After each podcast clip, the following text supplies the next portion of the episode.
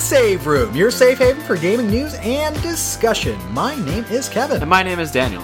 And welcome to 2020, friends. Dude, you're bringing that big gamer energy in 2020. Hell yeah! Be sure to smash that subscribe button. Break your thumb against your keyboard, buddy. 2020 is ours, motherfucker. 2020 is going to be exciting for us. I didn't mean to start this podcast yelling. it should be exciting. These are the 20s, dude. Yeah. We finally hit it. We somehow survived it. I don't know how, but we did it. The roaring 20s. Considering current events, it's more like the screeching 20s or the oh my god, what's that in the sky and and then there's no there's no more talking after it because you got incinerated. Yeah. That's the kind of 20s that we've set up already and it's kind of frightening. Yeah, a little bit, yeah. Yeah. Um so uh, let's see how it goes. Well, unless nuclear fronts, let's talk about what we got going on this year. Oh, we do have a few changes Because here the, the there. listeners might not know. One, we decided it's not called housekeeping at the beginning of the episode. It's called plug and play. It's the new plug and play segment. Isn't that cute? Yeah, I came up with it like an hour ago. Yeah, it was really good. It's really good. So we have a few plug and plays here for you, my friends. If you don't know who we are, that's okay. We don't know either. Still working on that. We're actually the Save Room. We're the only gaming podcast that is locked behind a paywall. Get your credit cards out. You can find us on SoundCloud.com slash The Save Room Show, Spotify, iTunes, Google Play, and even Stitcher. Even Stitcher still? Even Stitcher. Stitch me up, damn. I would prefer not to. That actually happened once. We all remember the Zelda glass. Oh, yeah, Daniel. that was a year ago, like to the day. We always remember the Zelda glass. Now, we do have a change mm-hmm. for 2020. This year's going to be about metamorphosis. Correct. Mm-hmm. We want to hit it on all cylinders. You know what I'm saying? Like, we want to give our best before inevitably the sky crashes down Yeah. on us thanks to our president. So, we are splitting our podcast. Hmm. Right in half, breaking it like a Just wafer. right down the middle. right down the middle, throwing the other half into the sea. And part of this is is largely due to the fact of well, we often sit down with the thought process of we're going to do it in an hour or in an hour and a half or under two hours. But you know what? We're self-indulgent fucks, and we can never do that.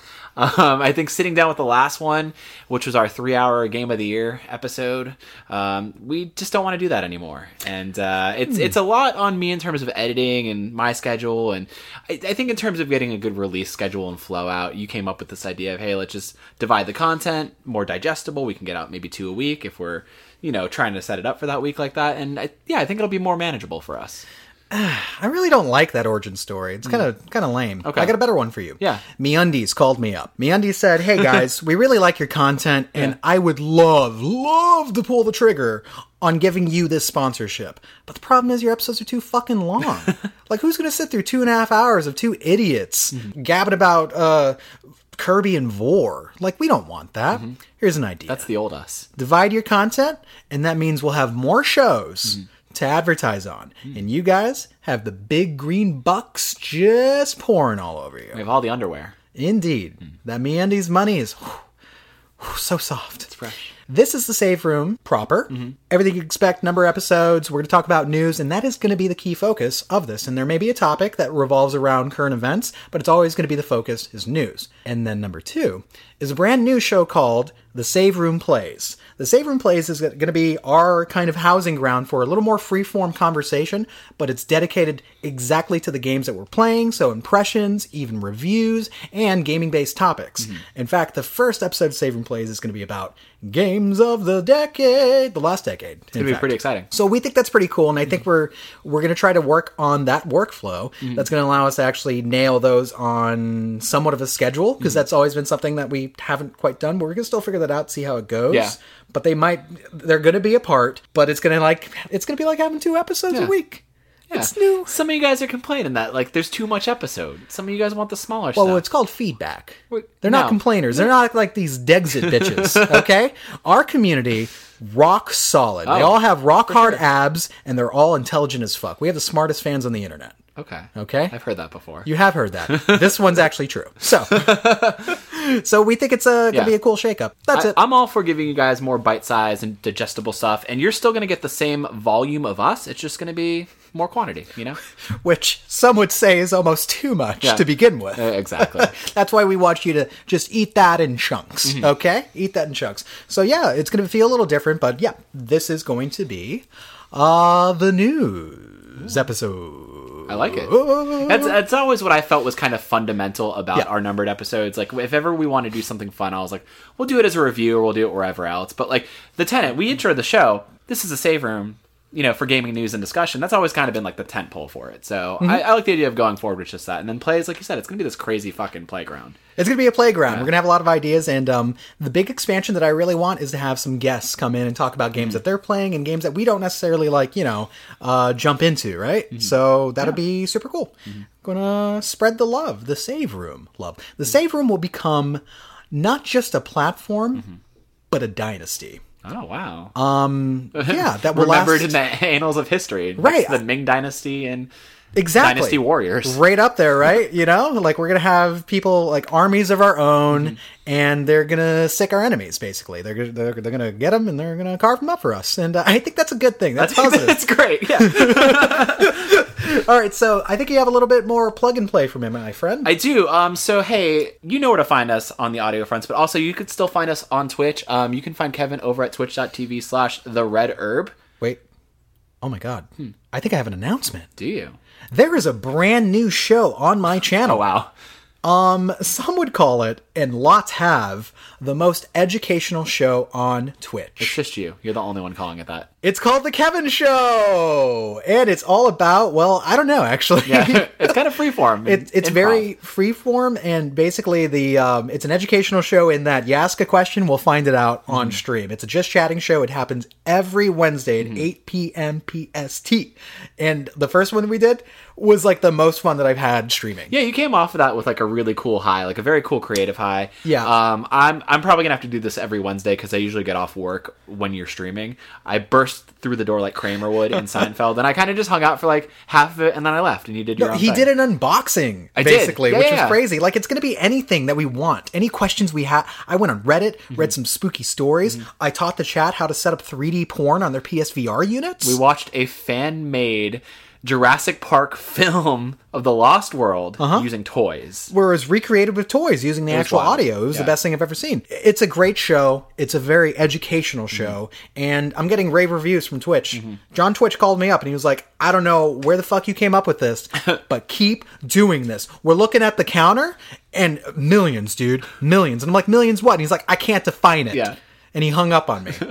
I'm not sure who that was. There, do- there isn't a John Twitch. You'll get a cease and desist eventually. Probably, probably. Yeah. And we end every episode by reading a chapter of a Resident Evil novelization. It's beautiful. It's beautiful. I didn't get to hang out that long, but uh, I, I like your reading voice. You have a very uh, like what's the word I want to use? Soporific, sleep-inducing, maybe. Soporific. Yeah, I'm, I'm throwing out those like English lit terms right there. Goodness but you have a, a very good reading voice, so Do I have a uh, pleasing baritone?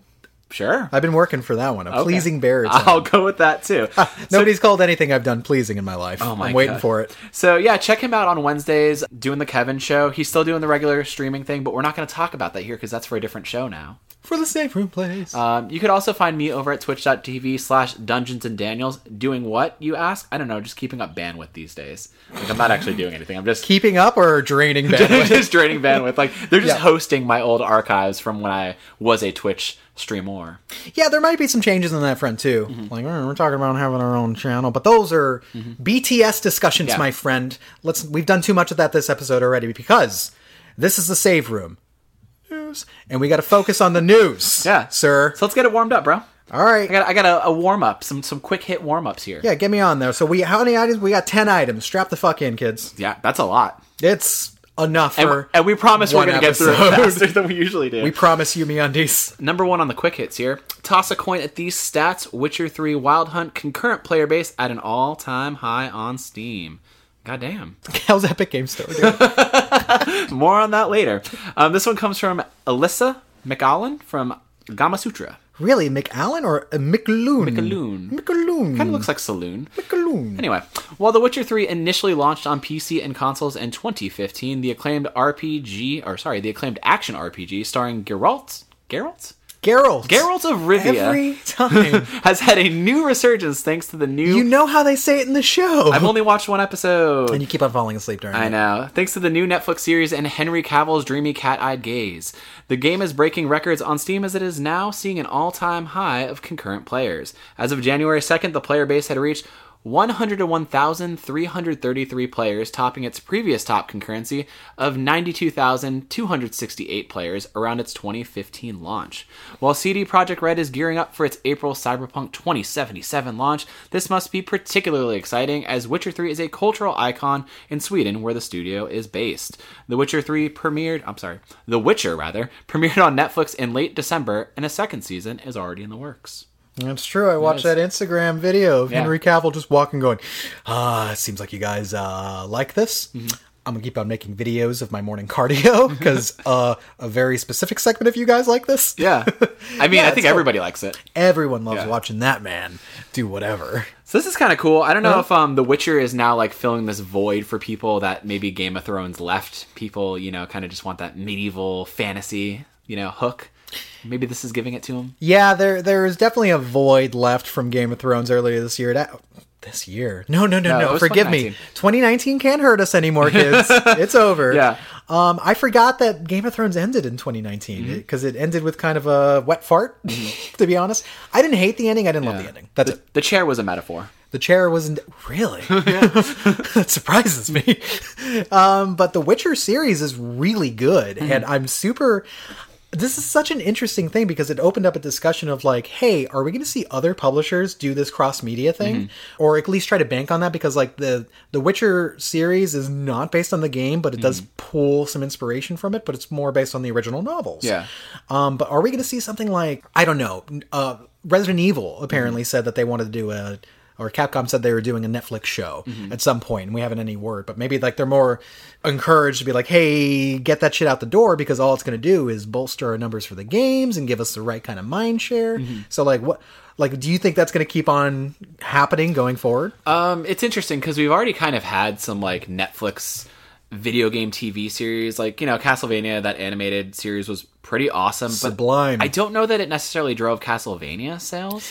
Yeah, Or maybe Konami wasn't as like you know apt to like post anything about that because like they don't give a shit about their video game. Maybe, maybe anymore. not. I mean, like Konami wasn't doing anything with that franchise, and then suddenly we saw like Symphony of the Night remastered, Mm-hmm. Yeah. and and then there, there was like a, various, a like- collection, yeah. and otherwise it seemed like they had no interest doing anything Mm-hmm. like that for a while. So maybe maybe there's some sort of uh, you know one hand is lifting the other It also depends on like the quality. Like I've only watched maybe one and a half episodes of The Witcher on Netflix, but it seems like it's a very high quality show in everything it does. Like the writing's pretty good, the visuals are awesome, the monsters don't look like these wonky ass CG things out of an early George Lucas movie. Like they look really well done, and, and there's nudity every yeah, episode. which I, they got away with so much of that. A lot of it, Oh my a God. Mm-hmm. crazy amount of it. I I've watched the whole series. It's great. Yeah. I like it a lot. No, it's not like the Game of Thrones replacer, but Mm-hmm. it's not necessarily trying to be. It's trying to tell like its own story, Yeah. which is really cool. And I think Henry Cavill, like at first, I was like, I don't know. Mm-hmm. He's like this weird mix of like, is is he trying to mimic like the game or do his own thing? It's like a weird, like, distant stoicism, and I don't know, like, because what he's a Witcher, right? Yeah. it's kind of like a breed of something. is Uh, he a warlock? kind of a mutant. Is a mutant? Okay, Like- yeah, that's what they kind of like. Yeah, yeah. They start as a normal person and then they mutate the fuck out of him. They go like, "Hey, little boy," and then they shove him full of like chemicals, Yeah. and then they apparently can see at night. That kind of thing. But he grew on me. His performance grew on Mm-hmm. me, especially his back and forth with Yennefer is like probably the highlighted series. Mm-hmm. In fact, I will go off and say. Yennefer is the highlight of that series. Really? For sure. Interesting. She has the most interesting arc in season one, so stick around for her. Yeah, I, I like the characters they introduced in the first episode a lot. I liked um, Renfri. I thought she was pretty awesome. I I really actually like the way they elevate not only their male characters but their female characters. Yeah. they place a lot of good attention to everybody, and I feel like it's just like. The, the cast is so well rounded in that approach, and it's awesome. You get a very, very high quality piece of work with that. Yeah, Um, so people are writing that high, and then just like, hey, I hear there's a fucking game. Yeah. Or, or they, for me, I think, I think a lot of people had exactly what I felt, which is, damn, I want more of this. Mm-hmm. Let me go dig up The Witcher Three. I feel like it's a mix of that too, where it's like a lot of people are returning to it who maybe had not beaten it, and then I know a lot of people are just picking it up for the first time because like um, one of my old uh, managers, her her husband ended up getting into it, and, and he's like, oh, I bought this game. Don't worry, like it, it was only like twelve bucks or whatever, but like she's like, what'd you get? And he's like, oh, The Witcher, and she's like, oh, okay, that's, that's cool because like they had just watched it together. So like I do think it's neat the way it's onboarding people because it's a really really special action RPG, and some would argue it's better than a lot that came out in the last like ten years. Yeah, Mm-hmm. I would say it's better than a certain. Skyrim, if you catch my drift, Elder Scrolls, Todd Howard, Bethesda. which is interesting because from what I've heard, Witcher Three Wild Hunt is kind of far removed from the first two games in its approach and style with the world and everything. So That's what I heard too. Yeah. I've never I've never went back to one and two because like I think part one's not even on any consoles. Like it's only in PC. Yeah. And then part two like eventually came to Xbox 360 era. 360. Yeah. Yeah. No, part three was like my first thing, and I, I honestly. If, if you are curious, Mm-hmm. you could jump into part three and still enjoy the world of The Witcher without like needing to know the full context. But there's still like bits and pieces where you're like, okay, I can understand why Yen- Yennefer's important to him. Yeah. that kind of thing. Yeah, but yeah, Un- it seems undoubtedly we're going to see more of that, and that that's awesome. I like to see Netflix support these sorts of things. Uh, next thing on here, though, we got IGN hates decimals, changes their review score rubric. This comes from Dan What's a Stapleton. rubric? Um, it's like a grading system. You ever do you ever go to school, Kevin? Um, I slept a lot Oh, okay, during school. Like the first four or five periods, I'd be just conked out. okay. Um, well, I'm sure you got high marks in sleeping, but zeros everywhere else. I went to stagecraft. okay, interesting. Yeah, I built stuff with my hands. And Then you became a performer. You performed on the stages you built. And I took my shirt off in front of high schoolers. Oh. Could you edit that out for me, Daniel? Thank you. We'll see who does it. As of January 2nd, 2020, IGN has decided to abandon. Fucking. Got him. As of, as of January 2nd, 2020, IGN has decided to abandon. Got his ass. End scene. As of January 2nd, 2020, IGN has decided to abandon its 100 point scale for reviews and has gone back to its previous 10 point scale of 1 to 10 for video game, TV, comic, and movie reviews. That's right, gamers, we're throwing out those decimals. Why the change up? Easy. Simplicity. What's up? You scared? Yeah, Why? Do you. I don't understand. There's comfort in a decimal. Does that mean that Mario Kart Double Dash does? Does it mean it gets an eight or a seven? You'll never 'Cause know it, now. It got a. It didn't it get like a seven point five. Maybe a 7.75? Where does it sit? Where does it sit? You'll never know. Okay. And you want to know why? What? Quote, IGN has used a 100 point scale for the vast majority of our 23 history, and in most cases, it has served us well. A lot of people love the pinpoint accuracy of that system for the way it allows you to declare one thing slightly better or worse than another. Under the right circumstances, this allows you to create an ordered list of reviews that accurately reflects the very specific sequence in which they're recommended, which is useful for at glance comparisons. As a reviewer, it's nice to be able to recognize improvement or decline in a series, however minor, with a slightly higher or lower score. So, why the change? In the experience of the current IGN reviews team over the past several years, the reality is that these direct comparisons between extremely diverse reviews often end up inadvertently miscommunicating our intent in practice. That's especially true in the context of a large outlet like IGN, where many different critics with different specialities work together to cover a broad spectrum of the entertainment world. Art criticism, whether you're talking about games or movies or TV shows or comic books, isn't a science. Um, and then this last one here, uh, maybe I'll just pick and choose because it's kind of a lengthy quote. Um, the fact is, while we have tried, you cannot objectively measure how good or fun a game or movie or TV show or comic book is in the same way you can quantify things like temperature or mass or speed. All these mediums are art forms, and the goal of art is to inspire an emotional reaction in its audience. Therefore, what we're doing in reviews is talking about how a given work affects us emotionally when we watch or read or play it. And the review is the inherently subjective perspective in an individual critic. When we then summarize that review into a score, we're not doing any kind of calculation. There's no default score that's added to or subtracted from to arrive at the final number. That's because scores aren't math their code, with each number corresponding to a description on our scale. But especially because that description only exists on IGN.com and our scores are frequently shared around the internet without that context, the 100 point scale can sometimes give people the wrong idea about what we're doing. End quote. Oh, okay. Well, Lots to chew on there. it's interesting that they're experimenting with Mm-hmm. the system. To be honest, I don't. I don't live and die by The review, review score. scores. Yeah. Like I never. you actually have. don't give a shit about them. Not really. You could throw them out, Mm-hmm. and I would still like, hey, let me read this review. And from the words that are chosen by the reviewer, Mm-hmm. I have enough to get a sense of whether or not I would dig it or not. Yeah. Because I think, I think I we, we've always had this conversation, which is like, how do you compare two tens? Right? Mm-hmm. They both achieve the same optimal. Uh, gameplay experience, Mm-hmm. and it's like, well, Metal Gear Solid Five does something very different than like you know Red Dead Redemption Yeah. Two or, that kind of Overwatch thing. or whatever. So I, Yeah. I don't put as much truck into him, but like he's right. I do like the it's kind of like an at a glance metric Mm-hmm. to give you a notion.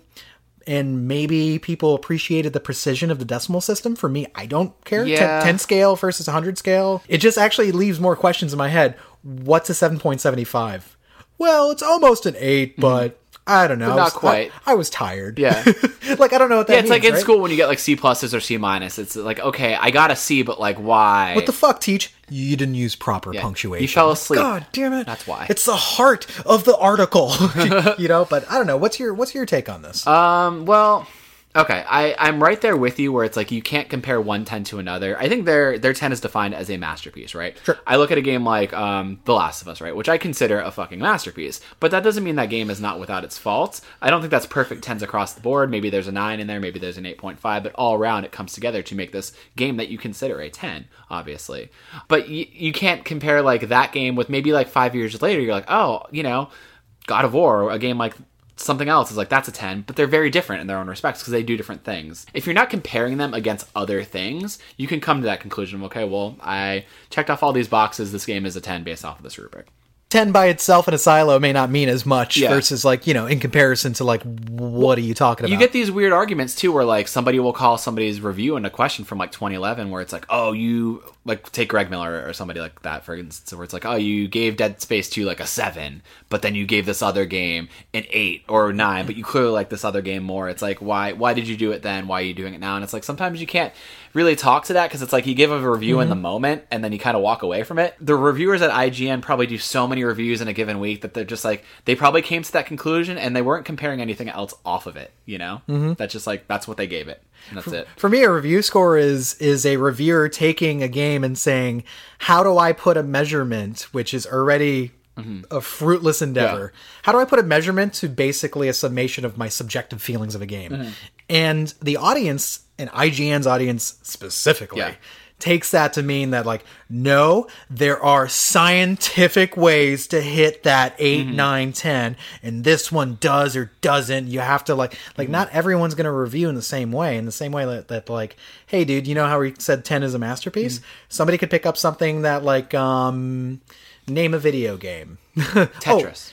thank you. Tetris. That's a masterpiece to me. And somebody else would be like how is this a masterpiece compared to like a red dead or Yeah. something like that and it's like ah it's different and then suddenly the review system falls apart Exactly, yeah. You're reviewing those games in a time and place where it's like maybe in the 80s, like that was the thing. Like Tetris was a masterpiece and it stood the test of time for those very reasons. I agree, it is a masterpiece. That's why it ends up all the, on all these like games of the forever lists, you know, like games of all time. Me personally, I like review scores because maybe I'm like the lowest common denominator person where it's like I like to see a numerical value on something. I don't think that that's like no, I don't. I don't think it's like a surfacey thing to want a review But score. here's the thing: like, I don't look at a number review score and then walk away from it. I want to read the words that got them to that point Right. too. Where it's like, I will, I'll look at reviews that other sites do. Like, um, I think Alt Press actually walked away from their numbering system, which I thought was actually really bold. I respect it. and I, it doesn't make me any less interested to read a review. I think it's just sometimes at a glance, like people that I trust, like I'm just like, oh, I want to know what your, you know, high level thoughts were and what number you gave it. Cause that might inform,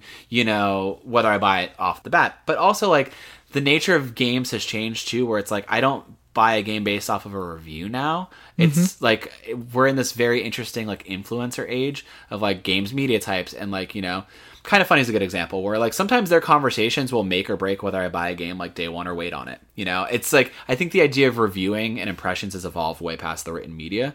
Um, but I think for people who do subscribe to it, still like I don't know, it might be their thing, it might not be. I think for them, like they just figured, hey, we're splitting hairs, it doesn't make a fucking difference. I agree. I agree. They're Yeah. like they're, we're just splitting hairs at this point. We don't need this fucking Dewey Decimal System Yeah, to figure out. it's really arbitrary. video games, you know. And like for me, I do the same thing where it's like if I look at a review score and then, oh, it's a seven. My next question is why, and then I'll read the rest of the article and Mm-hmm. Yeah. like, oh, okay, this is how he arrived to his subject or his or her subjective opinion. Mm-hmm. Yeah. about a game. And like you're saying, like you're listening to an influencer, sometimes you listen for those hooks because I know what I like. Mm. Yeah. And it may be something where a mechanic is like they're like, yeah, this game really focuses on this mechanic, but the story is kind of like you know Mm-hmm. falters here. I would still be like, ooh, that mechanic sounds really interesting to me, despite the fact that it's sevens across the board. Yeah.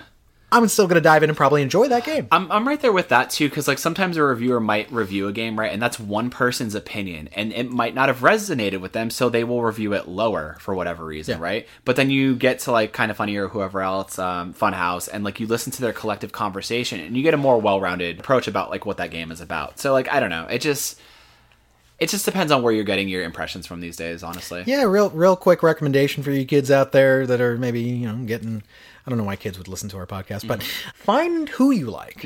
Like if it's an influencer, if it's Funhaus, kind of funny, a small guy like the hip hop gamer or something, you know, uh, or find a reviewer that Yeah. you enjoy reading that you know like, hey, my opinion aligns with this, and then kind of pay attention to what they're doing. I wouldn't put as much um, weight into the score by itself Yeah.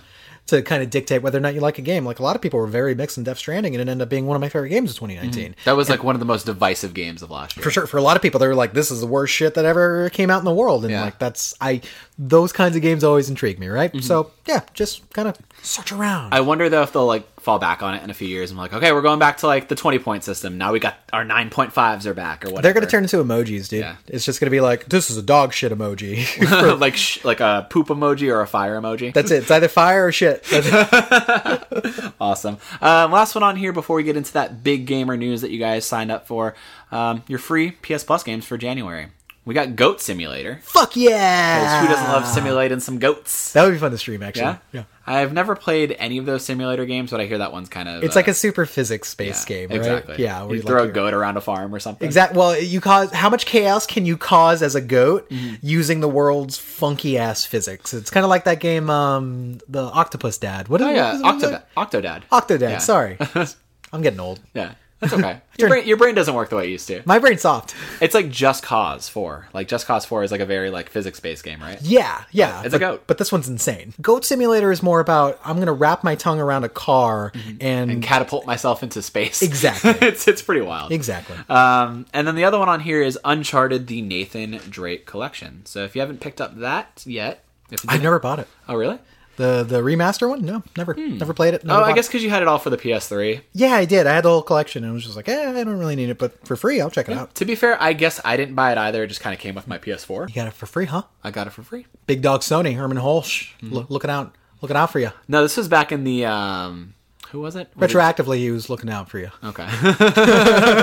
sir. We got some more news for you. Oh. this one is a fun one. Yeah. I like this. Number four. Number four on here. Death Stranding pulled Low Roar out of the gutter, and they didn't even know their music was for the game. Whoa, Sony's out here doing A and R. What's A&R? Um, oh, artist and repertoire. It's like when labels like recruit for like talent for labels. Oh, basically. okay. Yeah. I didn't know there was like a term for Yeah. it. Anyway, if you've played the greatest delivery sim of all time, Death Stranding, for even an hour, chances are you heard the music of Low Roar. But before the Icelandic post rock band had their music featured in the game, they were in a bad place.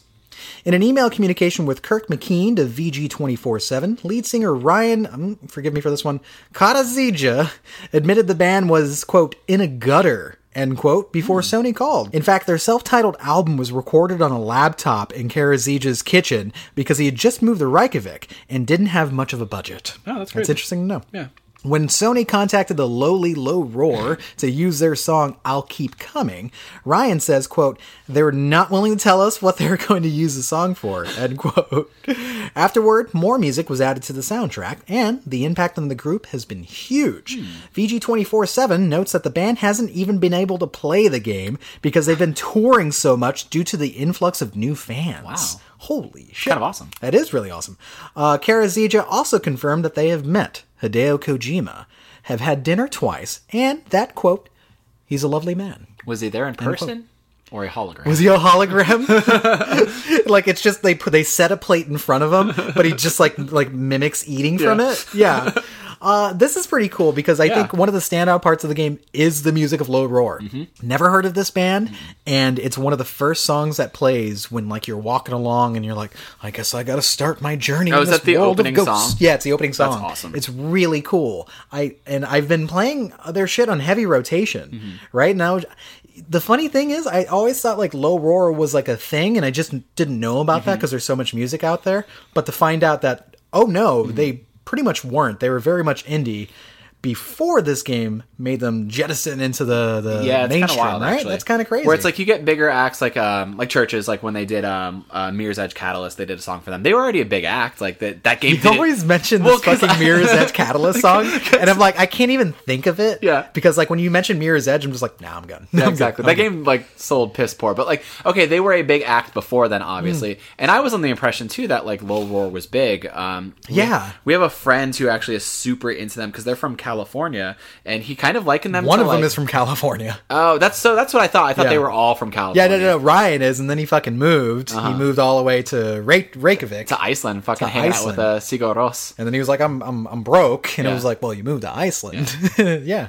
But yeah, that that that friend of ours is like, well, yeah, I fucking love them. They're kind of like this Bon Iver type band, and I'm like, oh, I'd never heard of them. That was until- Bon Iver. Bon Iver. Bon Iver. Justin Vernon, whatever. That's his his real name. Justin fucking Vernon making beautiful music out of Yeah. his beautiful mouth. But this is like really really cool. Actually, I like Yeah. to see them getting like um like new attention and acclaim for like their music because their music's really really good and it did such a great job at like setting the atmosphere and tone for the game and making it feel lonelier or more cinematic or Yeah, anything. it Yeah. really sets the tone for like what they're trying to do. Very Mm-hmm. just yeah, isolation, but also there's almost like this kind of creeping hope to Mm-hmm. everything you're doing.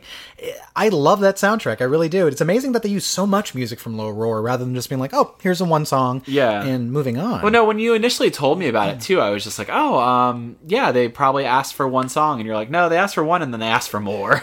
Yeah, exactly. So yeah, you know, 2020, going into 2020, I like sharing more positive stories Mm-hmm. like this. Like it's it's cool, right? It's kind of a heartwarming story. Mm-hmm. Anyway, what's the next thing on here? Oh. oh, is it something bad? Escape from Tarkov developer won't add playable women to their game because it's just too hard. Jesus fuck. Who's Wait, way to way to fucking crash the party, okay? We were doing good. Low Roar's out here making laptop mm-hmm. music. What the f- anyway? Who's what is Escape from Tarkov? Actually, I I knew you would have that What question, so it's it's written in here. I will tell you what it is. Sure. All right, let's dive into this. Despite being an open beta that released two years ago, Battlestate Games' Escape from Tarkov recently became the third most watched category on Twitch. Hmm. Last I checked, there was actually 106,000 viewers enjoying the online survival game that Heather Alexandria describes as a combination of Arma and Borderlands. Oh, okay. Okay. Interesting. Well, that sounds like a neat combo. The game is apparently incapable of combining two X chromosomes for players. Battlestate wrote the following on Twitter, quote, There will be no playable female characters because of game lore. And more importantly, the huge amount of work needed with animations, gear fitting, etc. End quote. I regret to inform you that the developer's tweet has been ratioed. Um, sure. Super, super hardcore there. Uh, yeah, we've heard this one before. We'll get into that in a second. But the developer did note, however, women appear in the game as non-player characters, like the trader, and as in they trade things, not not they they trade on you. And future quests will include women as main characters. Battlestate felt the need to make this comment due to a WCCFTech.com interview from 2016. You know, Naturally. WCCF Tech. Yeah. You- you- It's on, it's on your front page every day, right? I subscribe to them on my iPhone. Absolutely. I Yeah. love those guys. Anyway, a developer on the title said they considered adding playable women, but decided against it because, get ready for this one, quote, we came to the conclusion that women are not allowed to be in the war. End quote. Oh wow. Why? Well, quote, women can't handle that amount of stress, end quote. Wait, what the fuck? What? Quote, there's only place for hardened men in this place. Reminds me of like the End quote. Battlefield Five conversation with a woman on the cover. Yeah, like wh- wh- this is only a place for men, sweetheart. what the fuck up. fuck Yeah. is this? Th- this sounds like the same shit, and everyone has been bringing it up. Sounds like the shit from back in 2014 when Mm-hmm. Ubisoft was like, "Oh, sorry, we don't do uh, main playable female assassin." Mm-hmm. it, would be like twice the amount of animations, you know, one for each boob. Yeah. So it's way too hard. It's way too hard. Yeah, they need more polygons for the gentleman's bu- bulge in a man's crotch. Right. Yeah. Grizzled beards, beard physics with fucking glistening Mm-hmm. rainwater in it, and then it's just like, what about a woman? Oh, Oh, too hard. What? What? A what? We don't have a reference in this office. like this is this is a bunch of horse shit, and I, uh, it, It literally is a fucking video game. Mm-hmm. D- lore reasons, uh, you're that's the most bullshit thing I've heard. Mm-hmm. Lore reasons, it is a video game. You can add women to it. Yeah, you can. It's a fucking fantasy video game, Mm-hmm. digital mm-hmm. bullshit. All right? Mm-hmm. And here, here's the thing that maybe you don't know, Daniel. There have been women in games before. No. Impossible. Look again at the cover of Tomb Raider. There's a lady on there. I know it's hard to see past. That was Nathan Drake. Jesus. It's hard to see past like some of the gray and the mm-hmm. rain and all that, but that's a chick, dude. Oh. That's a lady. Yeah, they put her in the game. How did they do it? I don't know. I don't know. Magic. I, I They must have sincerely broke don't the know. budget. They're like one of the only companies that did it. It's crazy. But what the fuck? This is a, yeah, it's, it's fucking horseshit. And you even see companies like Ubisoft, like, yeah, that was something they did back in 2014, but then 2015, what did they do? They coded two protagonists, one female, one male, and that was an awesome game. twice the amount of animations. Yeah. Think about the human cost, Right. In order to include do women so in many layoffs for that. You know, before you start demanding things like women in video games, just really understand that these Tarkov guys, they're sweating over their fucking keyboards, dude. They they're just like, "Oh my god, I can't even see through the tears in my eyes. I've been awake for 36 hours just trying to code breasts." As, as somebody who used to draw, like I was, I was an artist in my elementary school days, right? Mm-hmm. I found it hard to not draw something that I had never seen before, and that's probably what's the issue with these Battle for Tarkov guys. They've never seen women before, so they don't know how to draw them. Oh jeez, going for the low blows there, huh? If they're gonna put some pompous bullshit You're stuff right. out there about how women they're not hardened enough for war, what was it? World War II? we It's can too much do this? stress for a Fuck, woman. Get out of here! Uh, fuck out of here! Most of the women I know can handle stress better than the men in my life. Uh, yeah, In- Yeah. indeed. Indeed. Just look at the stress of pregnancy or the shit they have to endure from people like I us. say. I would know? say they actually have a higher pain tolerance as well. Mm-hmm. So you're telling me they can't they can't handle war? All right, cupcake. Mm-hmm. Thanks for that one. We're gonna move on from that fucking game. Oh my god! and also, like, yeah, I don't care. What is this fucking game? what? Yeah, what is this? What is this game? It's I- it- Borderlands and Arma. Yeah. Okay. I whatever. mean, one of those sounds cool. I guess Arma was neat from I what people have guess said about it. I don't know. I I shan't think of it any longer. We got a next thing. On. Yeah, I'm Oh. too busy. I, I hear the noise coming from those guys, but I hear a different kind of noise coming from you. Do you hear that? Does that mean the next thing? Oh my god, it does. I'm gonna take you for a ride. That's right, it's the Capcom Capcast, the only official unofficial Capcom podcast within a podcast that Capcom doesn't know about. They're never gonna find out and they never will. unless MeUndies rats don't fucking rat on us. Don't you fucking rat on us, MeUndies. I really want those undies. Number six on here is Capcom details some big changes for Resident Evil 3's remake compared to the original. Hmm. Strap in, my friend. Though 2019's remake of Resident Evil 2 followed the blueprint laid out by the 1998 classic, thank you, April's Resident Evil 3 won't stick as closely to its source material. Producer Peter Fabiano outlined these deviations in the latest official PlayStation magazine. For one, Mercenaries mode has been axed and is instead replaced by Resident Evil Resistance, the new asymmetrical online multiplayer game within a game. The choice based events that let you pick how to escape Nemesis in the original game are also gone, and so are the multiple endings. On the upside, Fabiano confirmed Carlos Oliveira would still be playable in the remake and has his quote, his own interesting section to play through, unquote. Additionally, Nemesis has been beefed up. To get him just right, a life sized model of the tyrant was created and scanned using photogrammetry. Oh my god. That's actually really cool. I want that model. Well, I, maybe I don't, but I, I want to meet I'm gonna come home. It's just gonna be like in our living room. It'll be in my bed. He's also smarter than his 90s counterpart. Instead of bursting onto the scene during scripted sequences, he has an upgraded version of Mr. X's AI and will relentlessly pursue you whenever he wants. But Jill and Carlos will have some room to strut, as Raccoon City will be much more open this time around. You know, almost reminiscent of a, dare I say it, closed circuit open world. Fuck yes, that's my kink. Give me power! yeah, that, whoa. That's your kink, huh? Yeah, I love it. even though the game was announced less than a year after Resident Evil 2 released, and is releasing just four months after its announcement. Some hard math right there, IGN. yeah, I, I, this isn't from IGN. I'm just saying because they. Oh, you called me. Yeah, I'm just calling you. I was so confused. Anyway, Capcom promises there will be no delay, stating that it's about 90% complete Hmm. right now. That's kind of awesome. A little bit of exciting, a little bit of bad. Mm-hmm. You know, I'm a big fan of Mercenaries, so I'm a little sad to see uh, it's it's not there. I mean, we haven't seen a proper mercenaries mode since what RE6. Yeah. So like, God, I loved it. I know. Full disclosure, kids, I put more than like 250 hours into that Mercenaries mode. Yeah, I think when I got into the first version in Resident Evil 4, uh, that that was for me rather the first one that I played. Yeah, yeah. Um, I spent probably more time with that than the actual game, which is kind of crazy Yeah. because I played that game like five times. Quick shout out, by the way, uh, time of recording, January 11th, 15 year anniversary of Resident Evil 4. Aw, happy birthday, Hail to you, King. Leon! Stop. That's his line.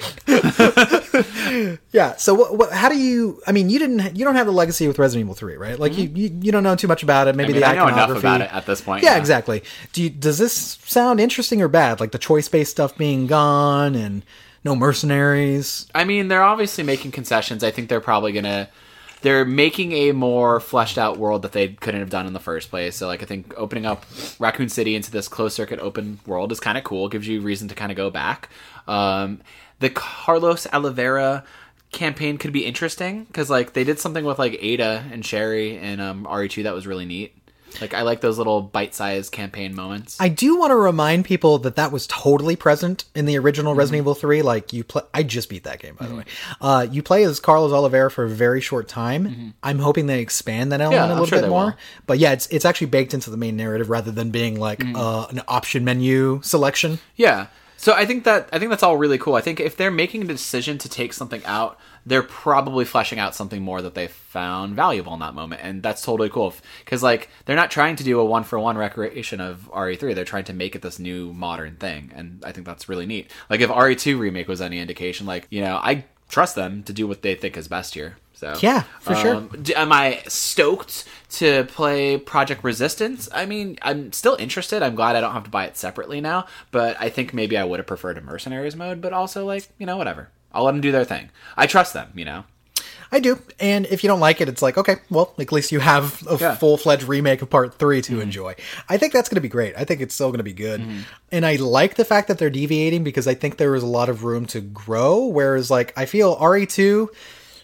I mean, it's a perfect game in my mind. Yeah. I, I, I think it's such a historic game that you don't want to fuck with it too much. But part mm-hmm. three is more of like a nostalgia memory than it is like people really like that game. Mm-hmm. Or, or I mean to say, really feel the need that you need to stick as closely to what it Yeah, did. people are not as, like, beholden to it, so I, Yeah. I think they're gonna, like, maybe piss less people off by doing different things with this one, whereas if they had flipped the script on RE2 completely, they would have made so many people upset, because that's such a legacy title. yeah, exactly. So. But I'm super excited. I still can't believe it's fucking like three months away. That's insane. it's right around the corner. They dude. fucking literally just like leak slash announced this, and now it's like coming out in like what March, April. Speaking of review scores, I think it might review a little bit worse than part two. Yeah, you, keep saying that. I keep on saying that. I just have a feeling. I want to be wrong. I don't know that it's going to be better than part two. I don't, especially since like, I guess the newness, the new reintroduction of RE2, uh, that's going to go away. Where people are going to play and go like, yeah, plays like part two. Yeah, Has some cool stuff, and then kind of like move on. Maybe Resistance will be a kind of a surprise. Yeah. I imagine there'll be a lot of uh, influencers screaming at their webcams uh, playing that fucking. Oh. I'm sure. But which is cool because it'll speak to both camps of like gamers, which is kind of neat. Yeah, there's only two camps of gamers in, in the world: those that want to be a female playable character, and those that don't. I was gonna say something similar, so I'm glad you nailed it on the yeah, first guy. yeah. but yeah, we've talked so much about RE3. Yeah. That's but that's really cool. I'm, I'm excited to see that. that tyrant shit is really fucking neat. Holy I shit! really like the fact that they're like, hey, there's something to this. Let's make him scarier. Mm-hmm. Let's make him a real son of a bitch. That's what I wanted out of this remake most of all. So like if they if they give me like especially a closed circuit open world where I can discover where I want and he shows up at just Mm-hmm. impromptu moments going like ah ah ah you idiot and like fucking tentacle whipping me. Awesome. I imagine they'll do the same thing with um, him, like they did with Mr. X, where there's probably like multiple going on the map at the same time. Oh, wait, oh, that was a little trick to it. Yeah, yeah, you're Mm-hmm. Right. Where it he seems like he's everywhere, but there's there's two roaming around. Yeah. God, I love that. What an interesting behind the scenes trick. Mm-hmm. You know, I wonder what other what other uh, clever flourishes they're going to add to this game, if any. We shall see. April's so far away. But if I want to know what was coming out to mom, and no, anyway. Uh, That would have been a perfect transition. oh fuck me! You're right. Number seven on here. We got some new shit happening this year for you Poco fans. Nintendo has announced two new expansions for Pokemon Sword and Shield. Rather than release a pair of follow-up titles as in previous generations, Game Freak has joined the modern era with DLC. Announced during a special Pokemon Direct, which probably happened at fucking the crack of dawn. It did. It was like 6 a.m. Tim Gettys was up for it. Come on, guys. Gamers don't do that. Come on. Anyway, the Galar region is expanding with two packs. Count them, two packs. The Isle of Armor, releasing in June, and the Crown Tundra, slated for fall 2020. They both sound like Witcher 3 expansions. they really do. The areas will both be bigger than the game's wild area and appear as seamless maps that let players continue on with their own saves. There will be two different versions of each, each expansion, one tailored for Sword and the other Shield. But Poke Trainers should be polishing their balls for the 200 additional Pokemon being added to the games.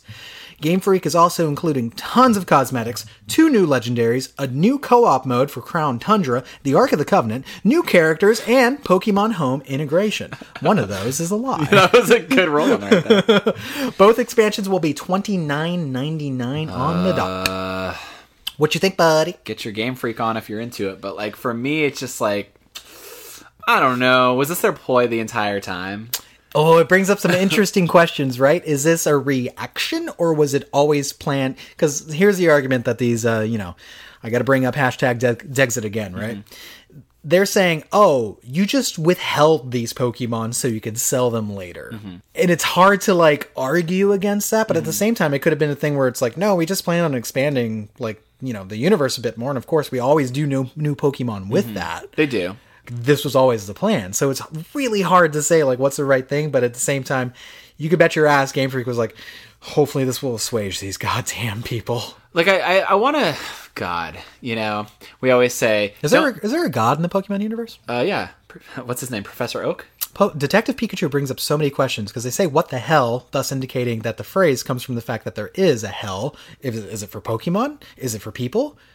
Both, Probably both. I don't know. A world where they coexist and it's run by Magmars. right? Who really knows? Oh, burning people to burn, searing their flesh with their lava attacks. Growlithe attack and it's just like burning a man into, into nothing. Satan's the ultimate trainer. Holy shit. Yeah. There's something there. Pokemon Goes to Hell is a great, great game idea. Yeah. Game pitch will save Game it. pitch, Yeah. save it. Um, but no, I like. I I want to think corporations will do good. Obviously, I want to think that. Why- This is why would you wanna think that? Because I, I want to, you know, hope that they will do good, and maybe that this is something that they had planned because like they do it with the Pokemon titles, right? Where it's like they had um, what was it? Sapphire and Ruby, and then they did Ruby Red and Omega Sapphire. So they do their expansions pretty naturally, um, and they have for like generations. So like Yeah, black, something- black, and then black two, and then white and white like two. so yeah. they probably would have gotten to this but it does seem like kind of reactionary and also like oh well we got to make money off of it and yeah those pokemon were pretty hard to code so we could charge you 30 more bucks for it I I give them more credit. First of all, I have no problems with what they decided to do with the game and say like, hey, this is it's going to launch with this many Pokemon. Yeah. And actually, a good friend of the show, Trevor, Mm-hmm. uh, you can find him at Coconut Arcade. Made a point in my stream today. He was like, you couldn't play as a full deck since Gen fucking three. oh really This is nothing new. Okay. you know what I'm saying? know that. Yeah, I did. Well, there is there is more you know integration where you can like at least port over your trades and da da da da. But still, you know, it's a good point though, right? It's like Mm. Yeah. you can't expect to have of everything forever, Mm. you know? Because here's the thing about game development. The cost of games have stayed the same for the last two generations, maybe even a little bit more. Mm-hmm. Yeah. But the cost of game development has gone up.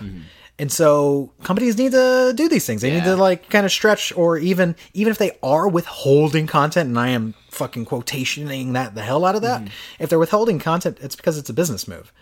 Because games are not a charity. Mm-hmm. Games are a business.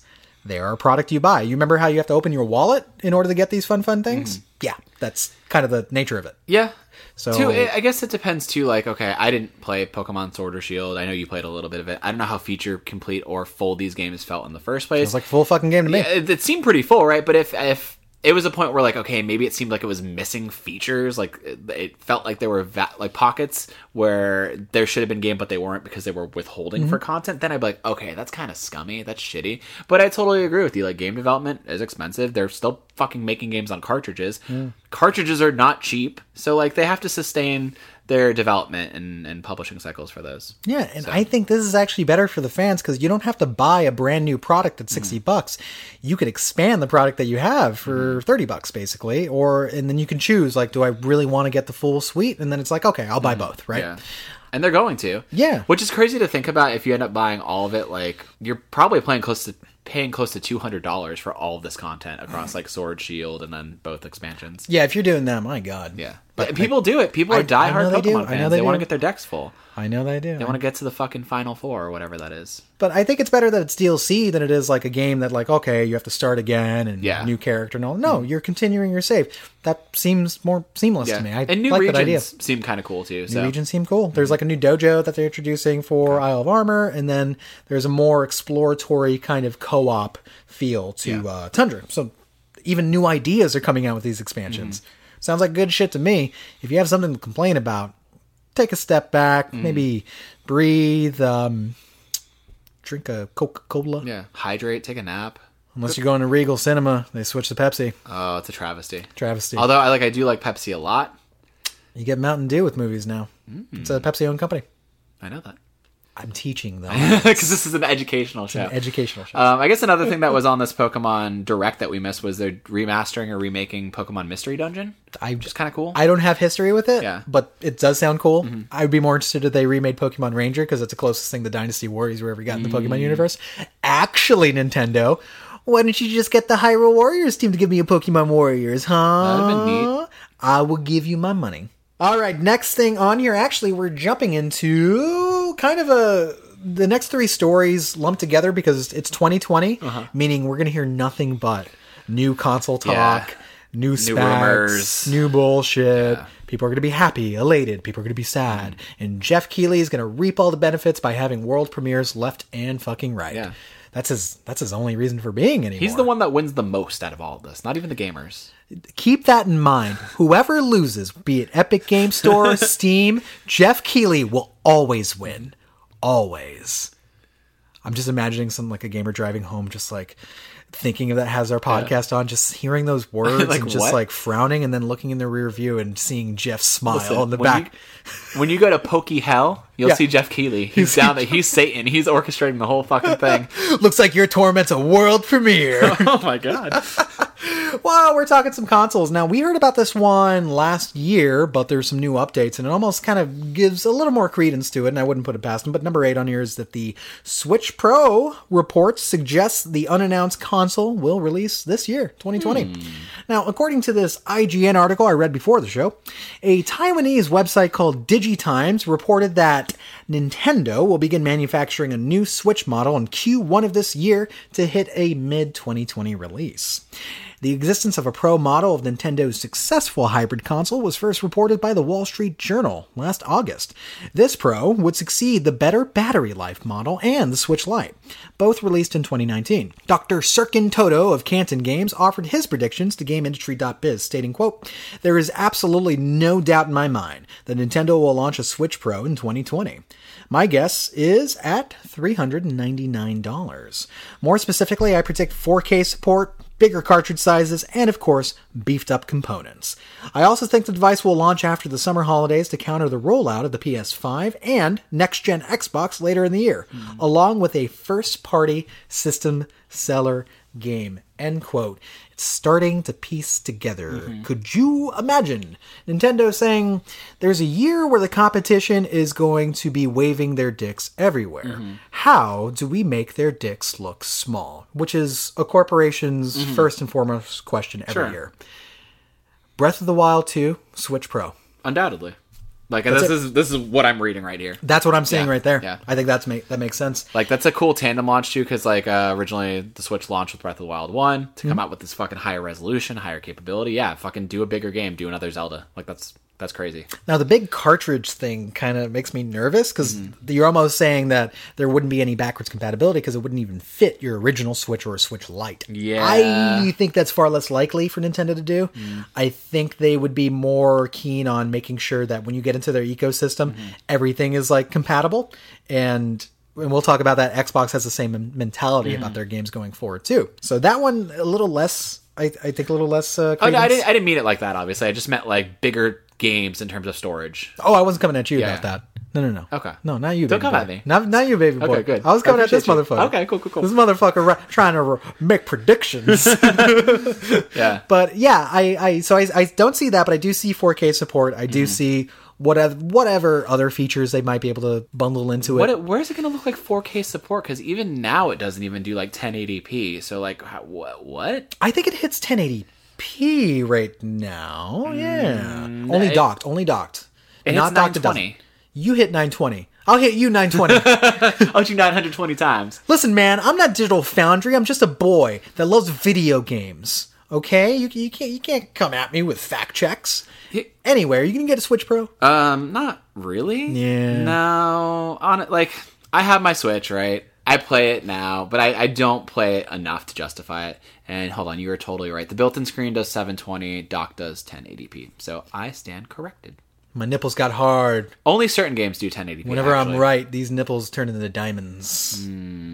Um, yeah, no, I'm not going to get it, and I don't think the Switch Pro is going to come out and rival fucking PS5 and Xbox. No. like that's No, no, no, no. Sure. It- it's not about that, man. Yeah. It's about mindshare. It's a mindshare war. It's like, hey, we can't just secede the conversation Mm-hmm. Yeah. for especially winter holiday 2020. Oh, yeah. Like they want people to keep talking about them amongst all these launches, and like Exactly. Like it's funny we think Nintendo does things in a silo and they're cordoned off on their own corner of the, the world, but no, they're still doing things smartly. They know how to corner the market and keep competing. Exactly. They are watching. They act like they operate in a bubble, Uh-huh. but they're watching everybody else and they're wondering to themselves, just like any business, how do we eat their lunch?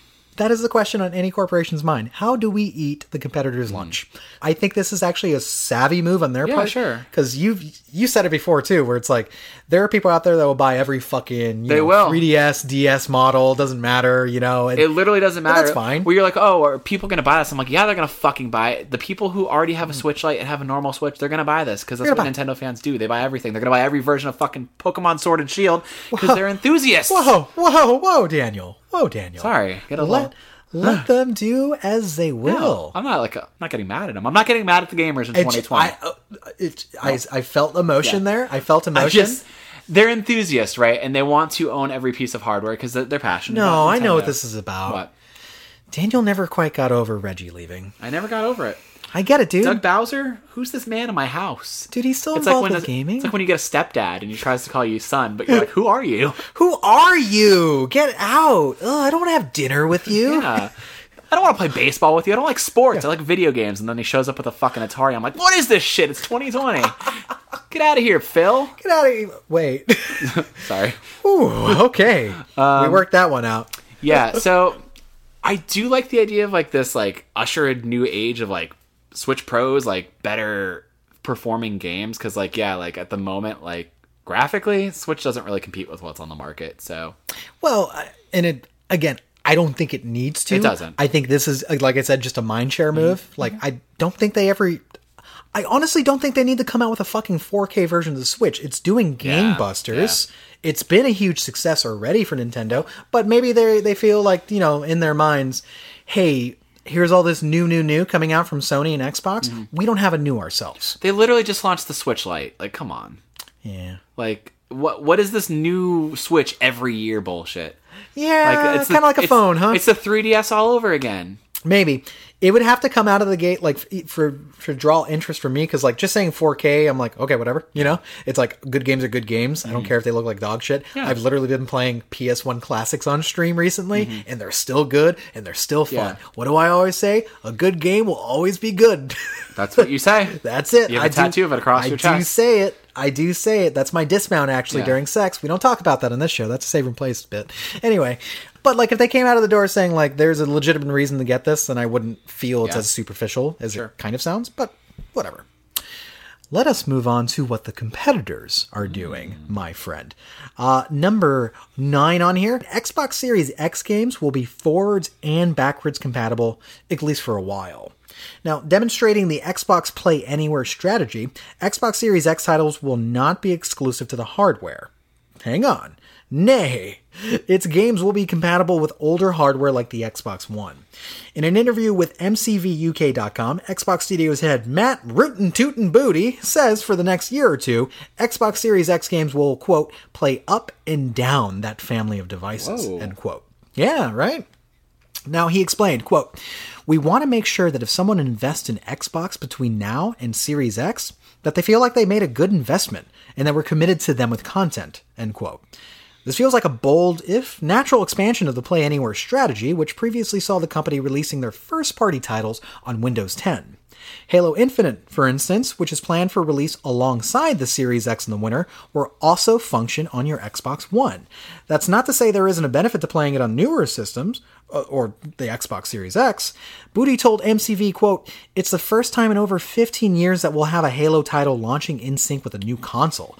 And that team is definitely going to be doing things to take advantage of Series X, end quote. Okay. So it's not like because I think that would be the mind, mind, mind, or sorry, the uh, the mindset, especially for like maybe a Sony fan, mm-hmm. where Sony definitely uses these pillar exclusives to sell hardware and say mm-hmm. this is the only place to get shit like God of War and mm-hmm. Spider Man, but it makes sense because Xbox's game is not about making you just buy their new hardware and then you know just fucking signing off a checkbox. No, it's about like accessibility and being able to play an entire catalog of stuff. they want to get you into their ecosystem with Xbox Game Pass and having forwards and backwards compatibility. It's it's like they're looking at things like uh, subscription models mm-hmm. and ecosystems like that and saying, let's adopt that because everyone else is doing that. We're mm-hmm. we're in this whole ecosystem of we go to Hulu and Netflix and all this stuff. We have so much choice, mm-hmm. and they're thinking, well. Video games look kind of rigid because it's like this game that I want to play is locked to this box. This game I want to play is locked to this launcher.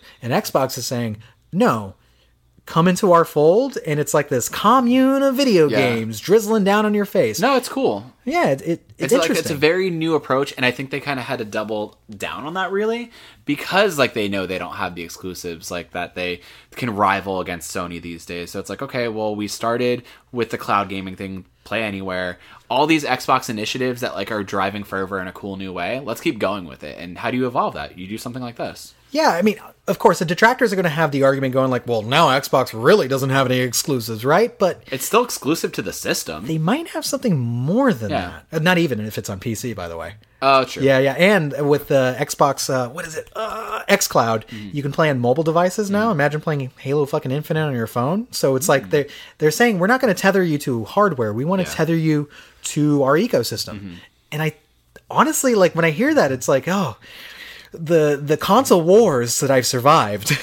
Have, have made me think one way, and I'm just like, well, this new thing, while it may not make sense on paper uh, at 1st it really sounds cool. Mm-hmm. Yeah. And I'm like, they might have something more than just console exclusives if they're getting people into the fold like this Mm-hmm. and saying, hey, for our hardcore gamer, go after the Series X. Go for like, you know, it's going to be the highest fidelity, it's going to be the Mm-hmm. most powerful, it's going to look beastly. Or for someone who's more casual and just like, hey, I only have a little bit of time to de- dedicate to games, get a lower end system Mm-hmm. or use my Xbox One that's fucking gathering dust and I can jump in and play the newest Halo? What the fuck? Mm-hmm. I mean, that's pretty cool. that's really cool. But I think they just have so many moving parts to make this ecosystem happen that like it's just confusing across the board. Like Mm, that's a good point. Like it's this I don't know. Like their their branding is so weird to, to somebody coming off the street, what's the difference between an Xbox One and Xbox One S and Xbox One X and Xbox Series One X? Like yeah. it's just like it's so much to keep up with. But if they feel like they actually like strongly can believe and back in this product and what they're doing with the, this initiative, like cool, do it. You know, it's going to serve their fan base. It's not going to serve somebody like me because I don't really care, but I want to see how the competition reacts because that's when you get the most interesting results. Actually, yeah, I totally agree.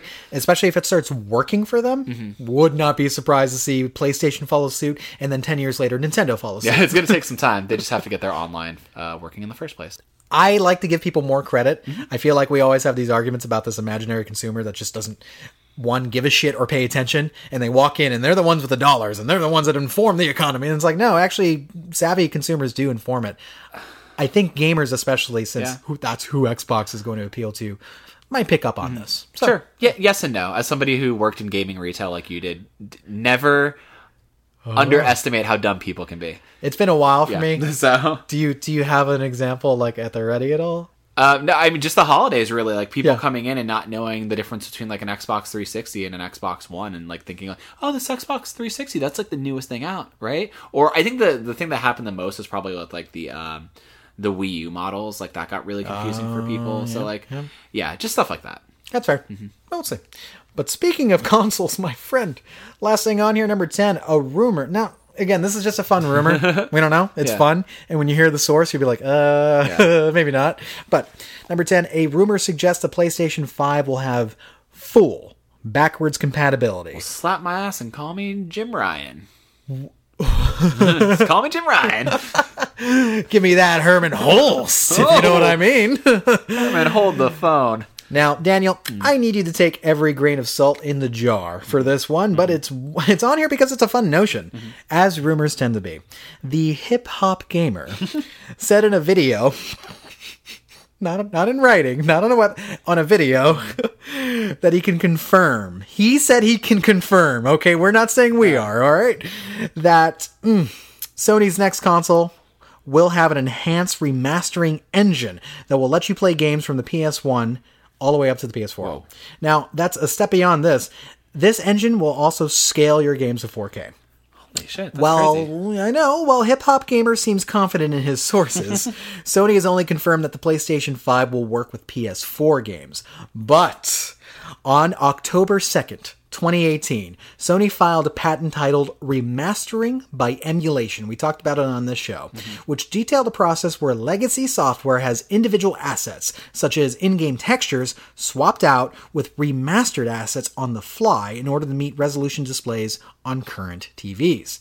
Now, if I were a connect the dot sort of man, I would say that thing sounds suspiciously like this other thing, and therefore it's totally fucking legit and it's happening. It's it's got to be. I mean, Hip Hop Gamer is the journalist in the dark that Jason Schreier gets all his facts from. We've heard from sources, and then like Jason turns around. What do you think, man? What do you think, Hip Hop Gamer? Yeah.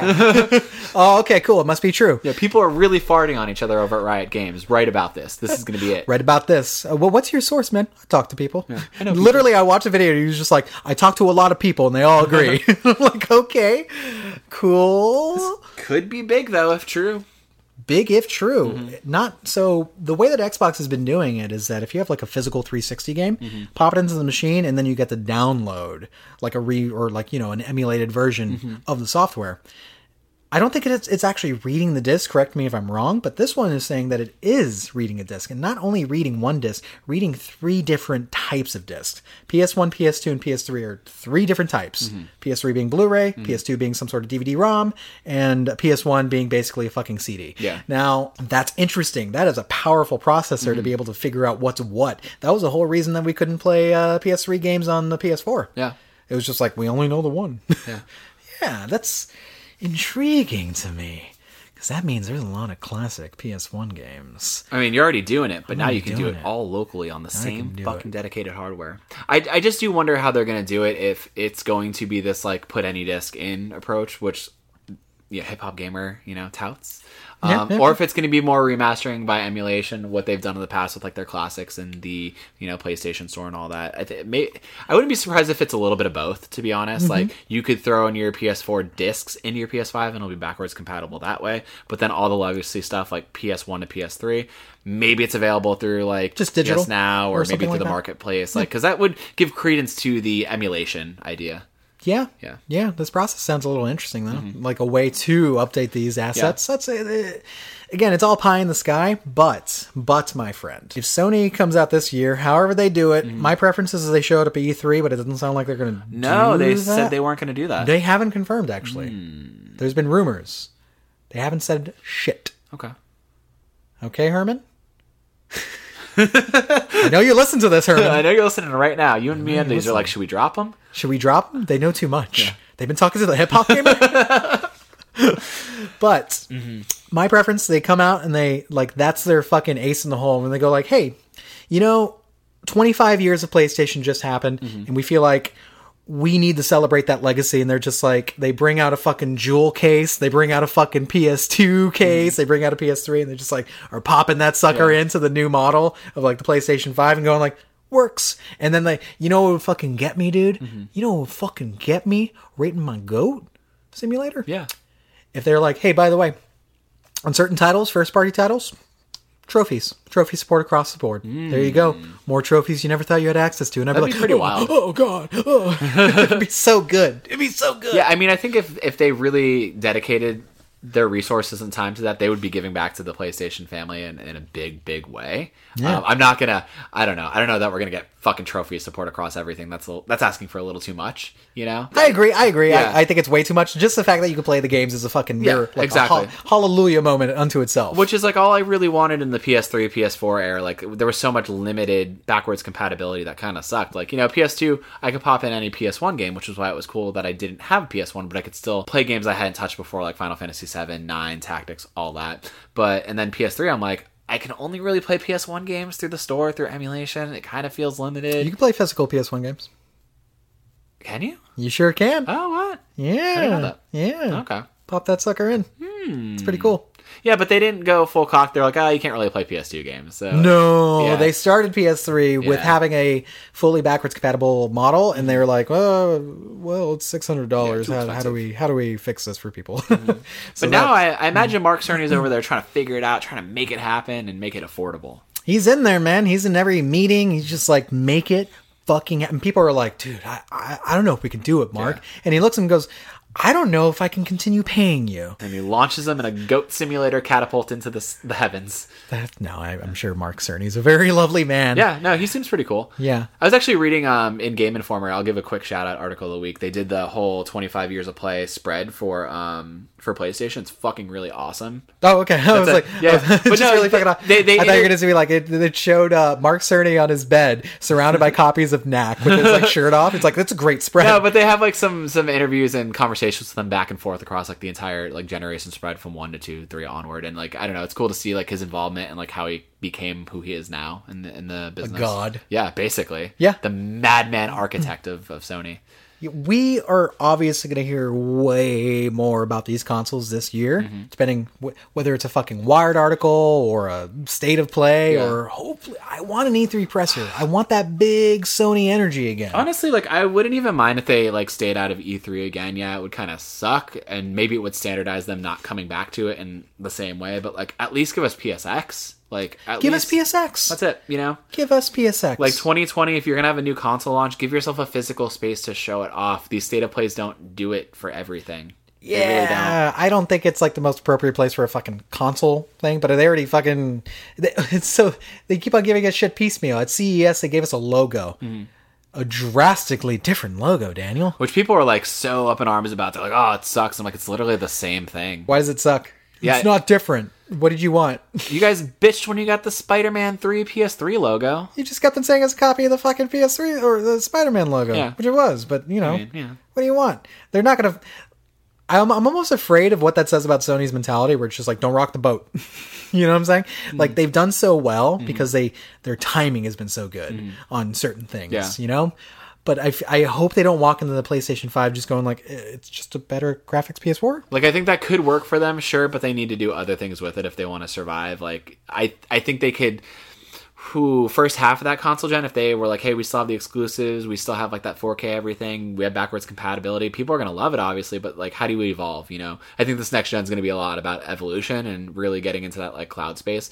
I'm not super about it but it's inevitable in a way mm-hmm. you know?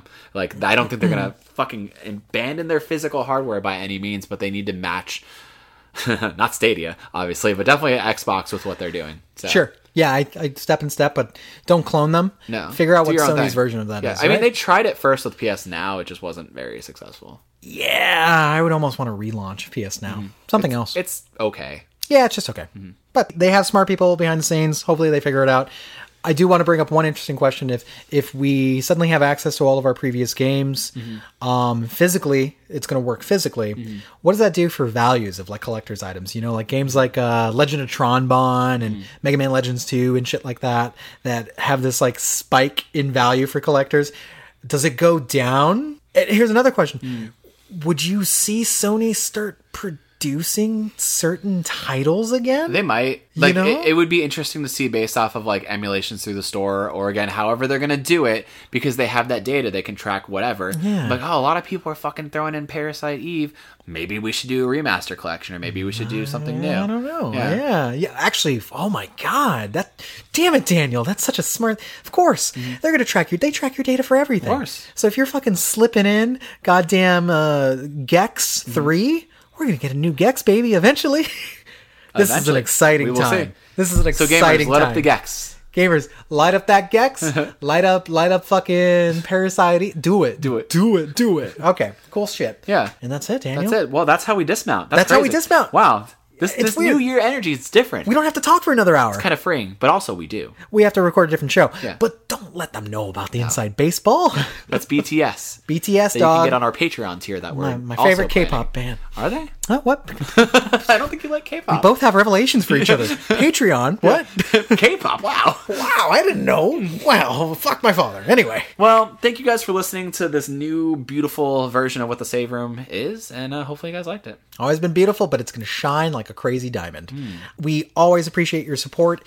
Uh, you're listening to us somehow. If you could just give us a, a like or a share or something like that, anything really helps. Like it really does. And we've had, uh, you know, kind of spurts of new people coming in, and, you know, we love seeing more engagement, new engagement. Da, da, da. There you go. That's my bit. Yep. Give us a follow on Twitter at Save Room Show. Tell us that it really is hard to, to code women in games because we don't believe it unless it's tweeted. That's true. Okay.